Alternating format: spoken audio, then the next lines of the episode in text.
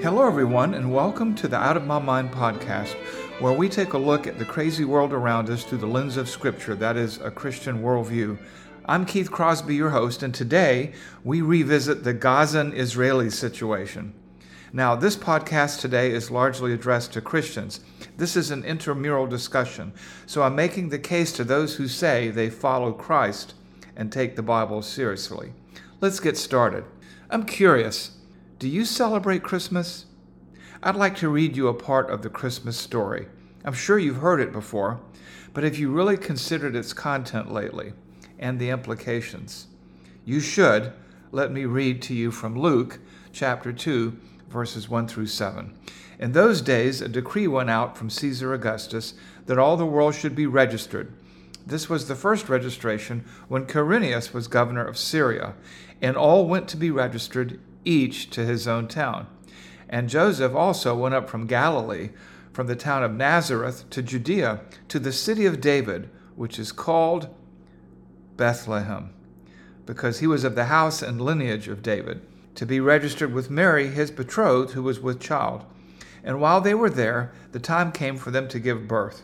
And she gave birth to her firstborn son, and wrapped him in swaddling clothes, and laid him in a manger because there was no room at the inn. Notice anything interesting here?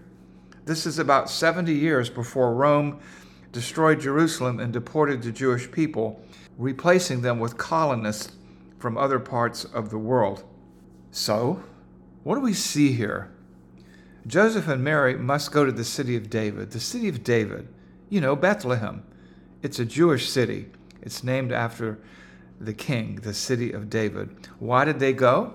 To be taxed during the Roman occupation because each taxpayer had to return to his or her city of origin. And this was where Joseph's family was from.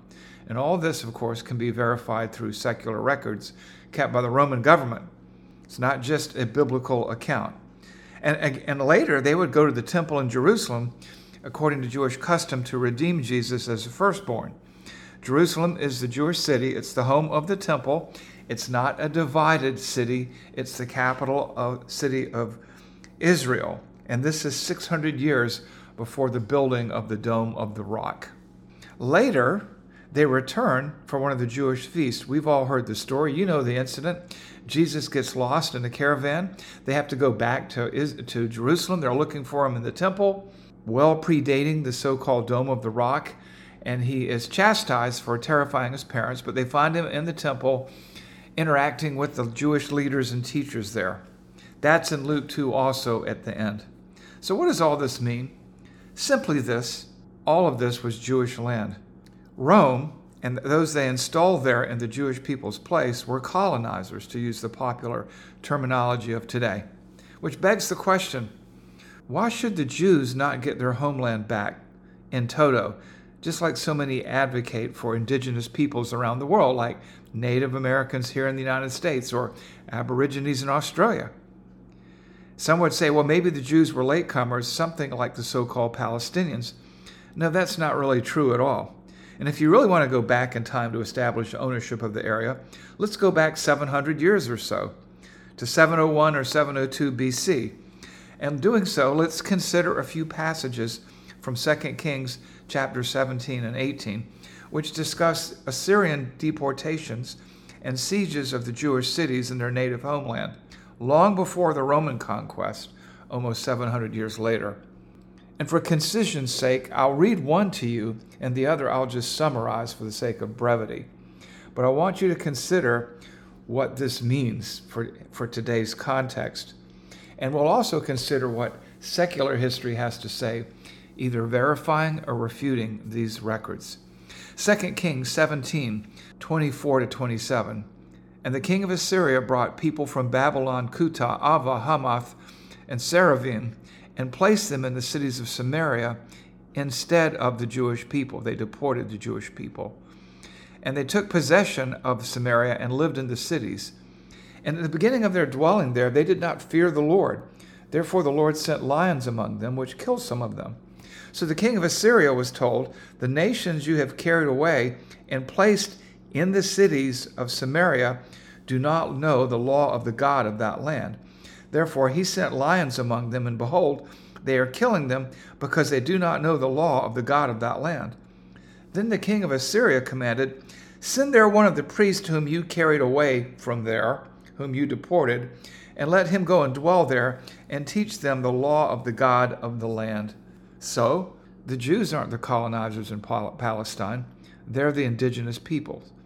And again, it's fashionable today to talk about giving the land back to indigenous peoples and making the evil colonizers pay.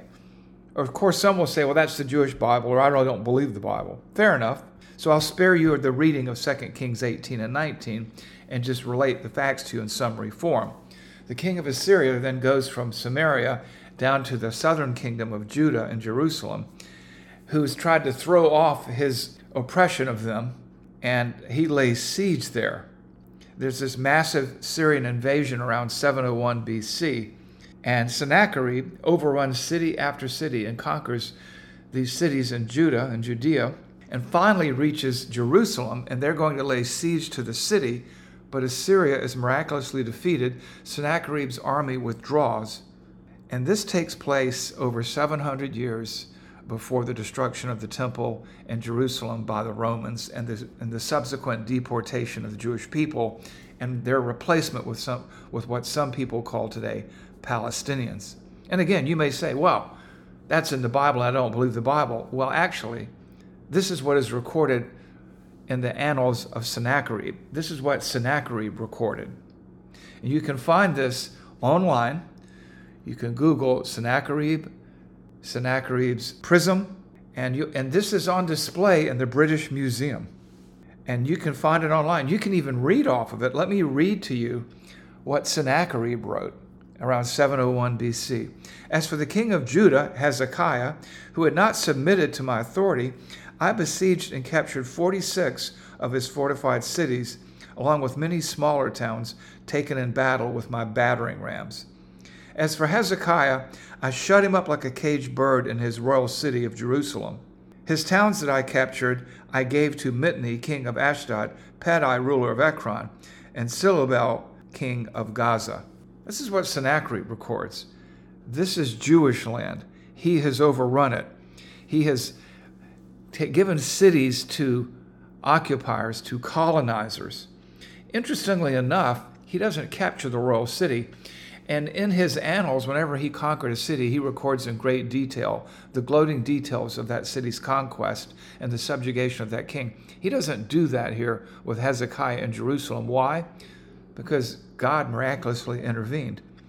But whether you accept the miraculous intervention of God or not, you cannot deny this secular, separate record of the fact that the Jews were there.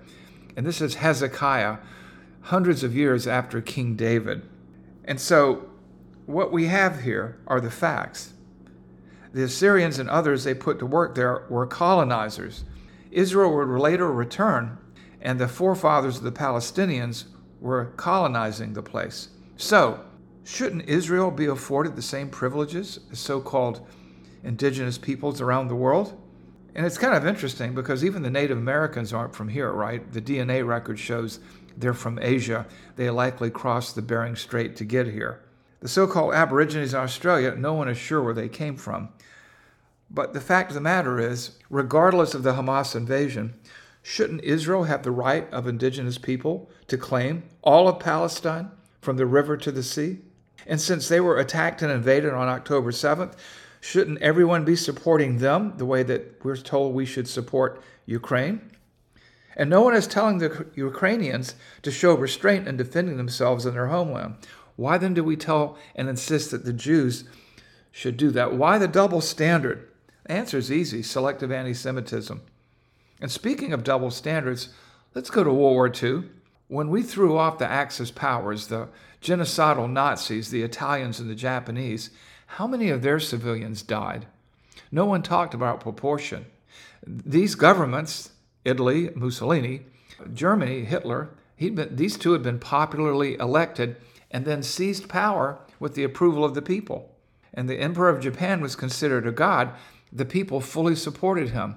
And you know what? They died for their support. That's what happens in a war when you invade other countries. But no one talked about all the innocent people that died here the Italians, the Germans, and the Japanese. Or when they do, they don't talk about the Israelis in the same light.